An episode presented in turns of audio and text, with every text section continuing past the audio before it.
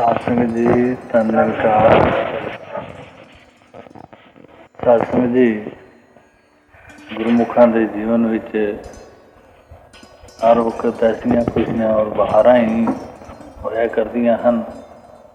ਜਿਸ ਵੇਲੇ ਗੁਰਮੁਖ ਦੇ ਜੀਵਨ ਵਿੱਚ ਕਦੀ ਅਭਿਮਾਨ ਆ ਜਾਂਦਾ ਹੈ, ਫਿਰ ਇਹ ਖੁਸ਼ੀ ਜਿਹੜੀ ਹੈ, ਉਹ ਮਦਮ ਪੈ ਜਾਇਆ ਕਰਦੀ ਹੈ।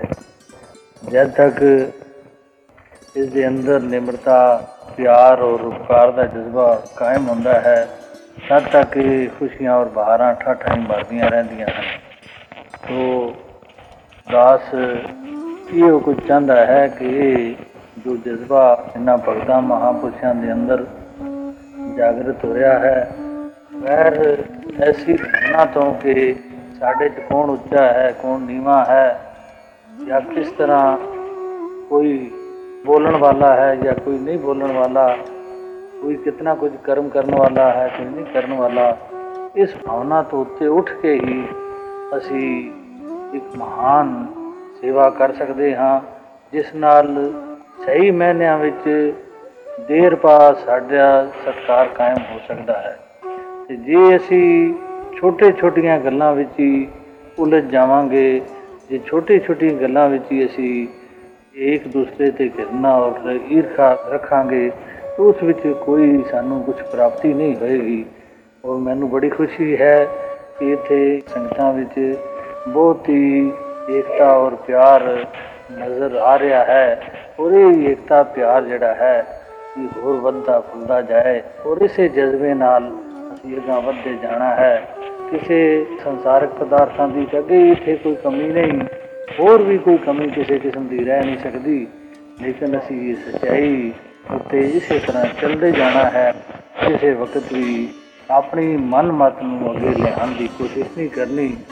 ਮਨ ਮਤ ਜਾਂ ਆਪਣੀ ਲਾਲਸਾ ਜਿਹੜੀ ਹੈ, ਉਹ ਸਾਨੂੰ ਖਰਾਬ ਕਰਦੀ ਹੈ। ਉਸ ਵਿੱਚ ਪਤਾ ਇਸ ਤਰ੍ਹਾਂ ਲੱਗਦਾ ਹੈ ਕਿ ਅਸੀਂ ਕੁਝ ਖੋ ਰਹੇ ਹਾਂ, ਕੁਝ ਖਤਮ ਸਾਡਾ ਹੋ ਰਿਹਾ ਹੈ। ਲੇਕਿਨ ਦਰਅਸਲ ਵਿੱਚ ਬਹੁਤ ਕੁਝ ਆਉਣ ਵਾਲਾ ਹੁੰਦਾ ਹੈ। ਜਿਸ ਤਰ੍ਹਾਂ ਇੱਕ ਕਿਸਾਨ ਬੀਜ ਆਪਣੇ ਕੋਲੋਂ ਬੋਰੀ ਦੋ ਬੋਰੀ ਉਸ ਵੇਲੇ ਤੇ ਮਿੱਟੀ ਦੇ ਸਪੁਰਦ ਕਰ ਦਿੰਦਾ ਹੈ। ਲੇਕਿਨ ਉਸ ਨੂੰ ਬੜੀ ਆਸ਼ ਬਣੀ ਹੁੰਦੀ ਹੈ ਕਿ ਸਾਲ, ਦੋ ਸਾਲ ਤੋਂ ਬਾਅਦ 6 ਮਹੀਨੇ ਬਾਅਦ ਉਸ ਦੇ ਕੋਠੇ ਭਰੇ ਜਾਣਗੇ।